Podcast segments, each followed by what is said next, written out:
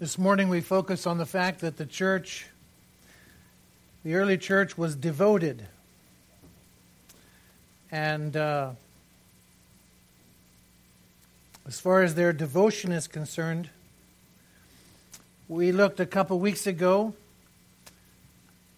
at the passage from the book of Acts that describes what they were devoted to.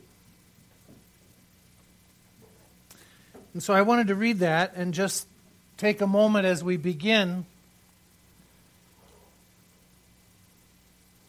not just to identify what they were devoted to, but what I'd like to do this morning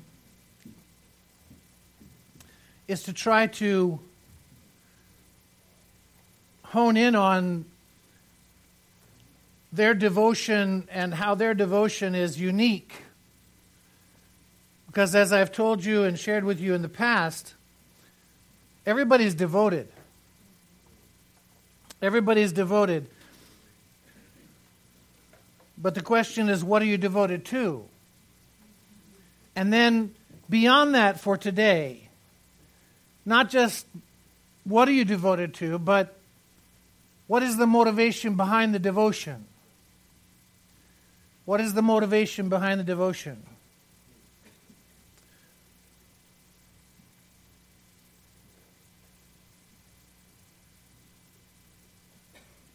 Acts chapter 2, 41 to 47 reminds us those who had received his word were baptized. Peter's been preaching. He tells them to repent and be baptized, and they were. That day there were added about 3,000 souls. Day of Pentecost. And then it says in verse 42 of Acts 2 they were continually devoting themselves to the apostles' teaching and to fellowship, to the breaking of bread and to prayer.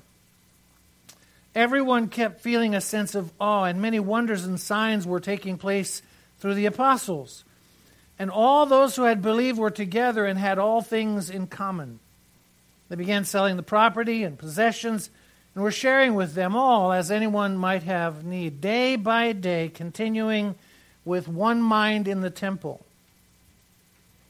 and breaking bread from house to house. They were taking their meals together with gladness and sincerity of heart, praising God and having favor with all the people. And the Lord was adding to their number day by day those who were being saved.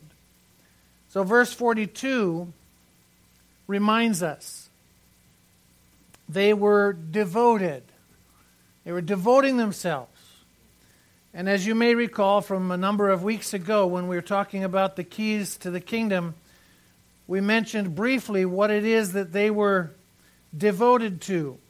It was the end of September. We talked about the fact that they devoted themselves to the apostles' teaching, to fellowship, breaking of bread, and to prayer. And I, I mentioned to you at the time that what that, what that signifies for us is that they were devoted, number one, to the Word of God. They were devoted to the Word of God. Secondly, they were devoted to the family of God. Family of God. The third thing we mentioned back then was that they were devoted to the remembrance of God through communion. And finally, they were devoted to the presence of God in prayer. And so, the thing that I want to ask you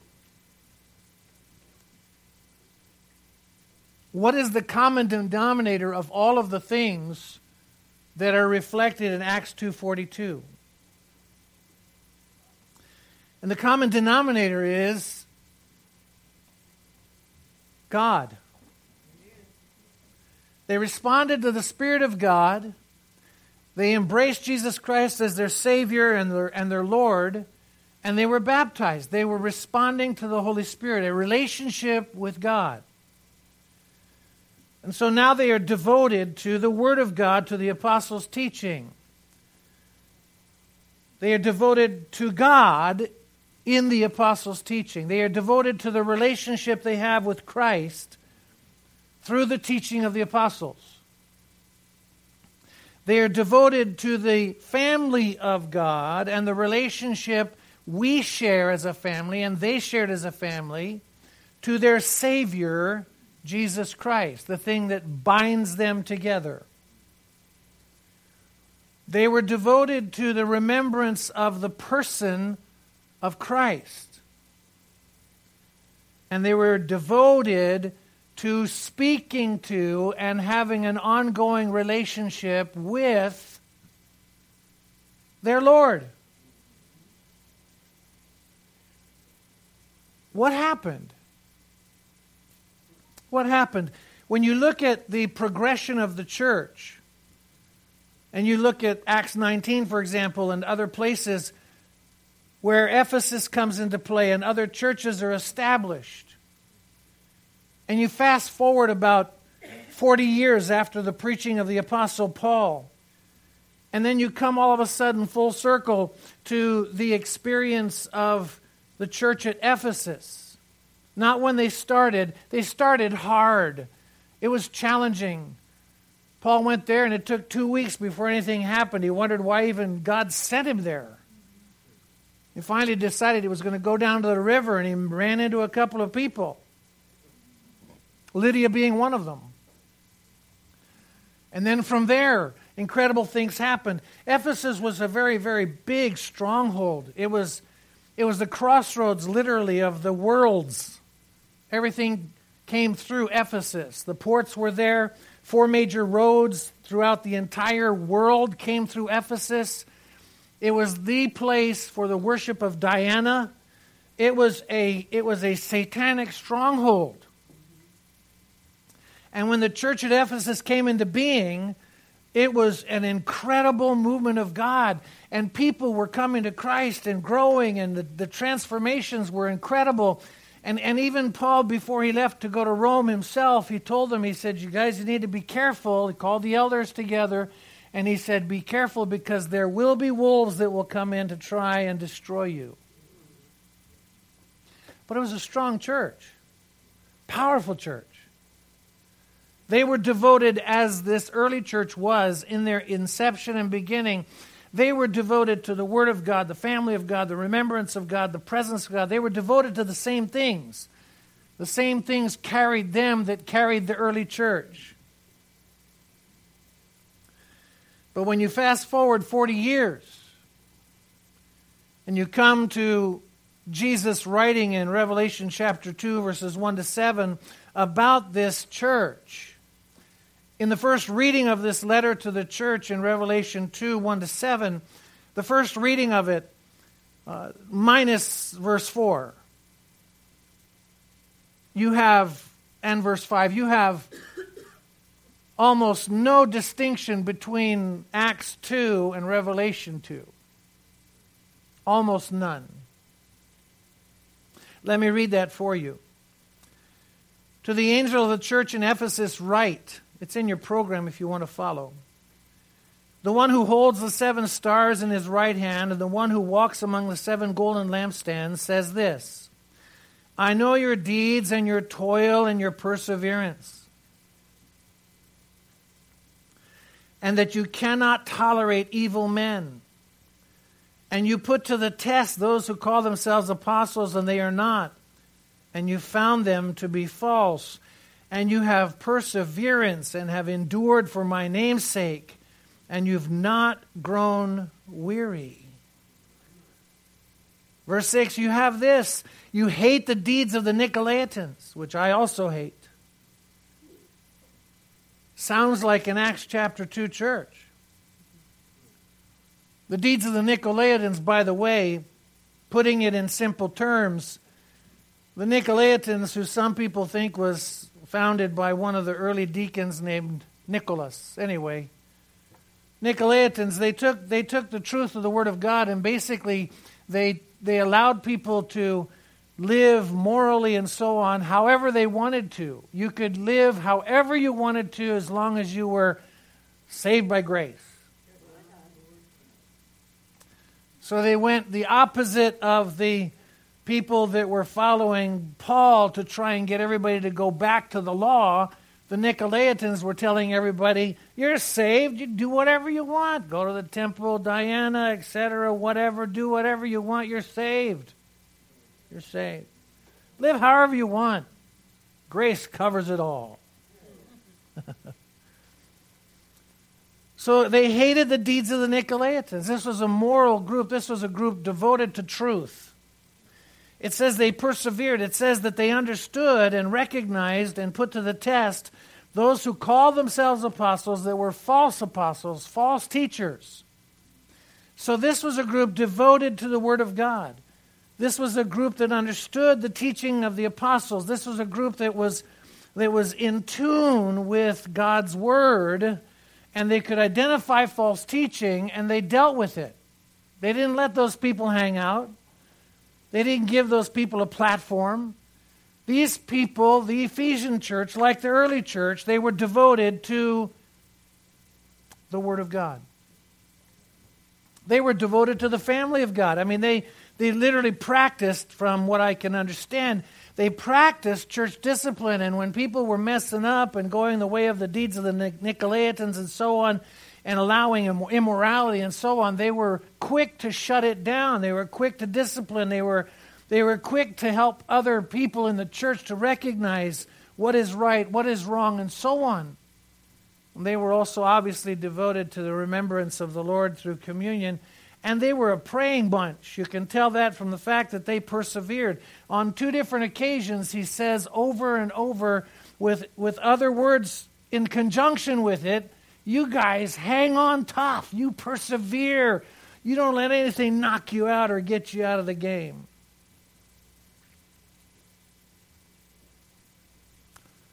However, however, what happened because in verse 4 of Revelation 2, he says, I have this against you. I have this against you. You have left your first love. You've left your first love. What happened? What happened? What's the difference between Acts 2 and Revelation 2? They had same kind of content. They had the same kind of devotion to the same kinds of things. What happened? You've left your first love. Here's what happened. And this is what really is essential today for us to understand is that even though they were devoted to the Word of God, they were devoted to the Word more than to God. Even though they were devoted to the family, they were devoted more to the family than to the God of the family. See, they'd gone from where they were progressively into an orthodoxy, into a, into a place where what they knew and how they behaved and the things that identified them were more important than the one who gave those things to them. They lost their first love. That's the difference. They lost the passion for Jesus. They were passionate about truth. They were passionate about all the things that you see in Revelation 2, but they were not passionate about the one who sent them the message Jesus. Being devoted, being really devoted, I think, needs this clarification this morning. We are all devoted and as human beings, we are devoted to what we can get, whatever that is. Be it religious, be it church related, be it monetary. We are devoted to what we can get. And if at the crux of this at the very core of what happened between Acts 2 and Revelation 2 is their love for Jesus. If that's what happened, and I believe it is, then we have to ask ourselves about this issue of love. love. You know, the Bible makes it clear in Deuteronomy 6 5, you should love the Lord your God with all your heart, with all your mind, and with all your soul. Matthew 22 re- re- rehearses that again when Jesus is asked. And then in Mark chapter 12, 30, the same thing is, de- is described where it's even added with all your strength. Love God and love your neighbor as yourself. But loving God, loving God, loving Jesus. Are you more in love with Jesus than you were the day you first met him? Or are you in love with the things that Jesus gave you more than you are in love with Him?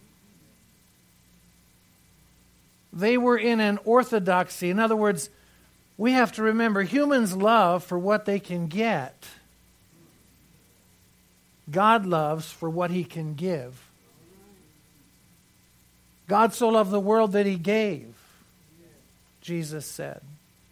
And Paul says, Herein is love, not that we loved God, but he first loved us. John, rather. Paul goes, goes on to say this that, that even while we were sinners, Christ died for us. He chose and revealed his love for us. Love gives, the love of God gives, the love of human beings seek to get. I mean, just let that sink in for a minute. Evaluate that. There's no doubt about it. No, no doubt about it. People get into relationships for what they can get, not necessarily for what they can give. And the evidence of that is that when things get tough and they can no longer get the things that they wanted, all too often in our society, they go for looking for another relationship. Because you can only squeeze so much out of a turnip. or you go to a job and you're working and you are involved and you are devoted until you're not devoted because you're no longer getting what you want to get or what you expect to get or what you think you should get. They became devoted to what they got, not the one who gave it. Religious orthodoxy replaced righteous relationship of power and fire. They were going through the motions. They were doing all the right things, saying all the right things, taking a stand for all the right stuff. But why? It's like any other religious group or organization. I mean, even if you want to go all the way to the extremes and look at ISIS or you know, the fanatics, why do they do what they do? It's because of what they can get called paradise. Not for God. They don't have a relationship with God. God's impersonal. Christianity is the only, the only thing that offers a relationship with God. It is a personal relationship. It's not a religious event. So they were devoted to a person. And the Word of God represented all that that person was all the prophecies, all the reflections, all the truth. And so they wanted more and more and more of the Word of God. Why? So they could know the one who loved them more and the one in whom they were in love with. They loved the family not because the family was perfect. Lord knows the family's not perfect. But they loved the family because of who the family was, whose the family was. So, as you and I reflect on this today, I think we have to ask ourselves the question Are we devoted? Are we devoted? Yes, we are. We are devoted. What are we devoted to? And it'd be wonderful, it'd be wonderful to say, we are devoted to the very same things the early church was devoted to, and I'd say, you know, that's an awesome thing, but it doesn't go far enough. It really doesn't. It really doesn't. He goes on. After saying, I have this against you, you have left your first love.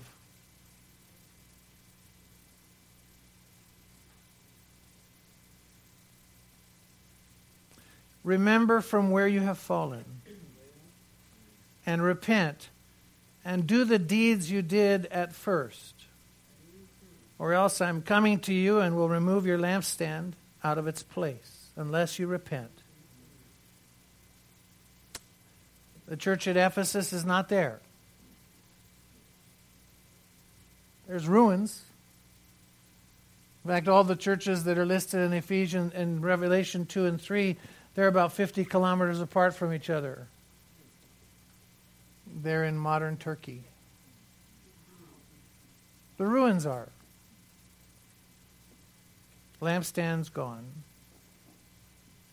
He says, Therefore, remember from where you have fallen, and repent, and do the deeds you did at first. Three things, he says. Number one, remember. Remember from where you have fallen again, I go back to this fact. When you read this, and we go through this last section together, please understand the issue is not the orthodoxy. The issue is the relationship. I mean, let me just give you an example. You have a couple that get married, and after a while, you know, the husband comes home. He says, You know, honey, um, Things won't change, but I just want you to know I don't love you anymore. Everything's going to be the same. You know, I'm going to still work and still pay the bills and still take care of you and stuff, but I just don't love you anymore. By the way, that's not uncommon. I've heard these words from both husbands and wives. I don't love them anymore. That's okay. We'll just hang out together for the rest of whatever time we have until something else comes up, whatever. I don't know. But we don't love each other. Things won't change, though. It's all going to be the same. Really? It's all the same?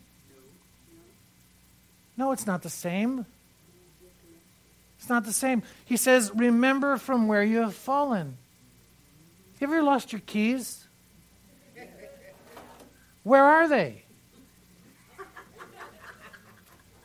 Right where you left them. Right where you left them. Have you ever lost your love relationship with Jesus? Where is it? Right where you left it. And some people think, okay, the answer is Acts chapter 2. The answer is for me to go back to dive in and study and study and study and study the Word of God. The answer is for me to spend hours in prayer on my knees, talking and asking God to help. The answer is to go to a communion service. The answer is to go to a worship service. The answer is to go to uh, a family and hang out with a bunch of believers. Yes, yes, yes, yes, almost. If you don't include Jesus in any of that, it's worthless.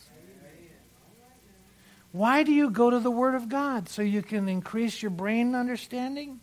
Why do you go to the Word of God? So that you can become more knowledgeable? By the way, remember, Paul says knowledge just does this puffs you up. Without Jesus, you just get a big head. Amen.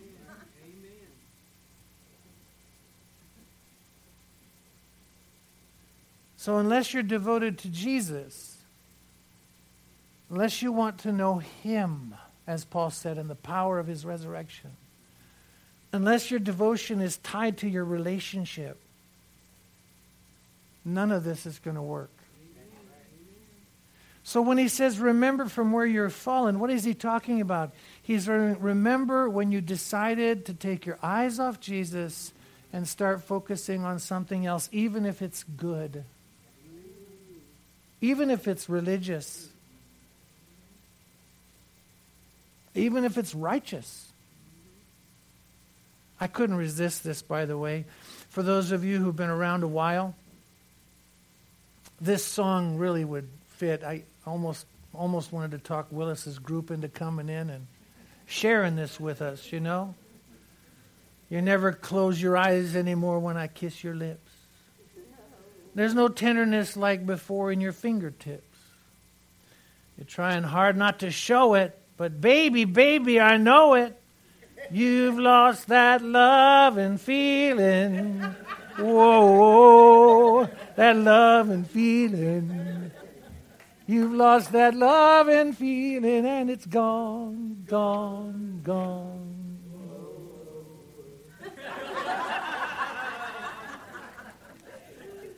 That's right.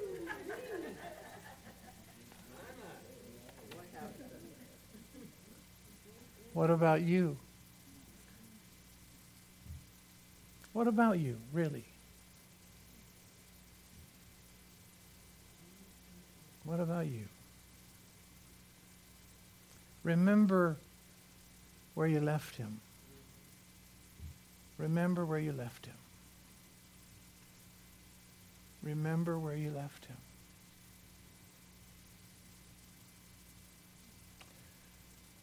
What's the second thing he says that we should do? Repent.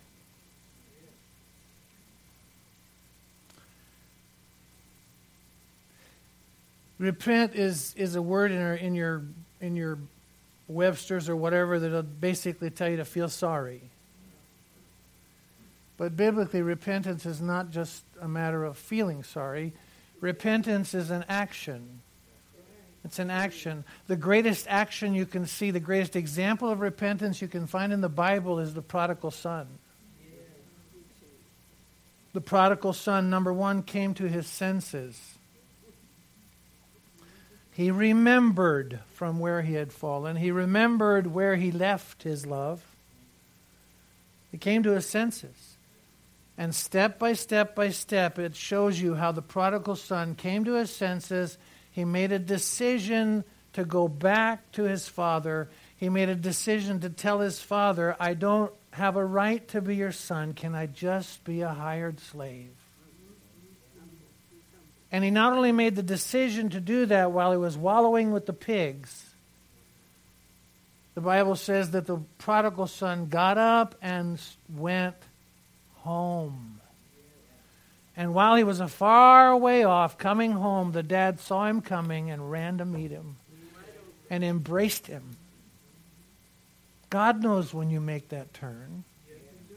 You don't have to prove anything. You don't have to read 10 chapters, do three Hail Marys, do any of that kind of stuff. God knows when you make the turn, He knows your heart. And when you remember and you start to make that turn and you repent and you start to come home, before you even know it, He's wrapping His arms around you, welcoming you home. No judgment, He's there. Remember, repent. Then the third thing he says is what? And do the deeds you did at first. Again, is he talking about orthodoxy? He's talking about the heart talking about doing what you did before that sealed your love, that increased your passion, that caused you to become more and more and more in love with Jesus. It's the same thing in a relationship humanly. Remember where you left. Re- repent and go back. Start to return to where you left. And when you get back there, start to do the things with the same heart and motivation that you did before. It's not about what you do, it's about why you do it, it's about how you do it. And every one of us fall in and out of this feeling of love. Feelings come and feelings go. But what keeps them returning? What causes the feelings to keep coming back? Devotion to the relationship. Devotion to the relationship. When you look at this passage in Revelation, you understand the early church was devoted and you recognized what changed not the orthodoxy, but the love, the relationship. And then you come back to these three things. Remember, he's still right where you left him. Repent. Make the decision to go back to him, to go home. And three, start doing the same things you did before for the right reasons. I've told this illustration I don't know how many times, but I've got to tell you again. Because it, it just is so profound and so profoundly simple. When I was growing up, one of my favorite things to do was to watch this little train set that we had in our home. We'd go around the tree and stuff and loved it.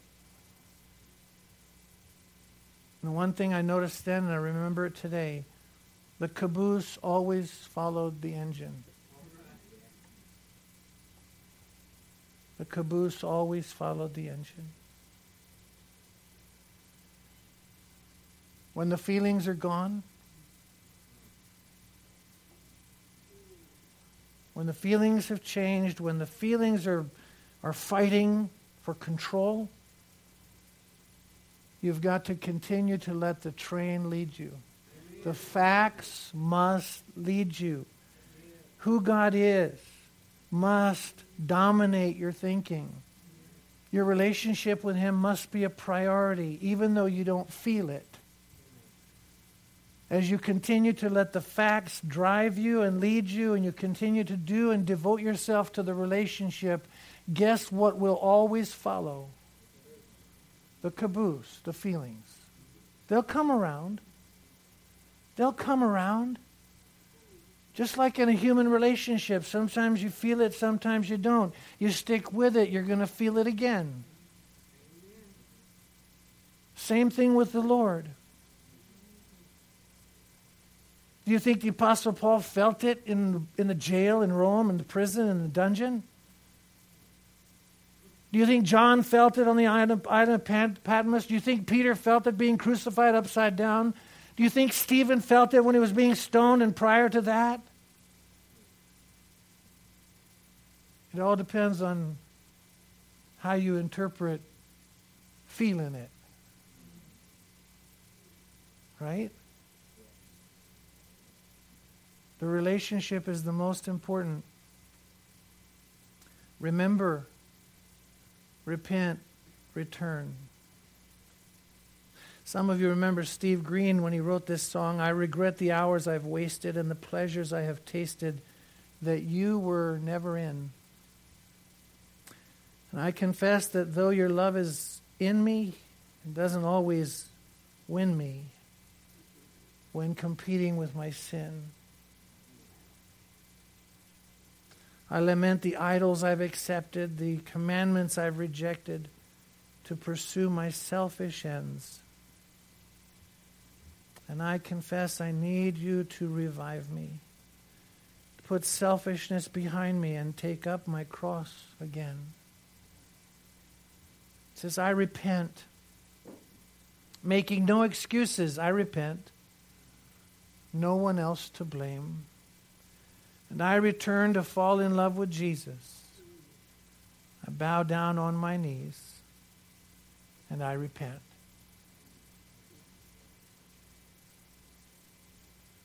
Are you devoted this morning? The answer is yes. The question is to whom? To whom are you devoted? The greatest way that I know how to return, the greatest way that I know how for us to find our way home is to remember Him. To remember what He did Turn your eyes on Jesus, as the old chorus says, and look full in his wonderful face, and the things of earth will grow strangely dim in the light of his glory and grace. So I want you to have a time of response and communion. We're going to spend our time doing that now. As the group comes up, if you'd just pray with me.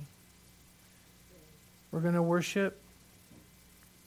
And I want you to remember if you need to go home, if you need to come back, if you need to return, I want you to remember where you left him. It's just between you and the Lord this morning.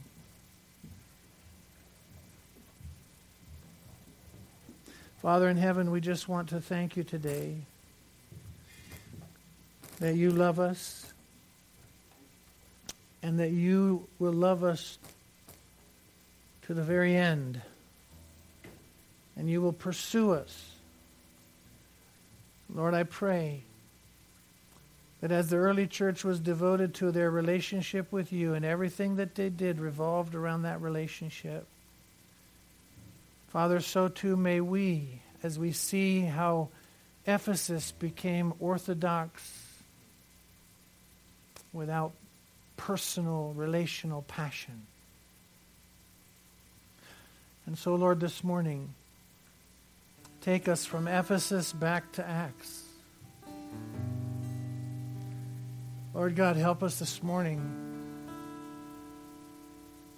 to make the turn, repent. Help us to return. Lord, may our worship come from the heart. Speak to us, Lord God, as we lift our voices to you. Speak in a powerful way.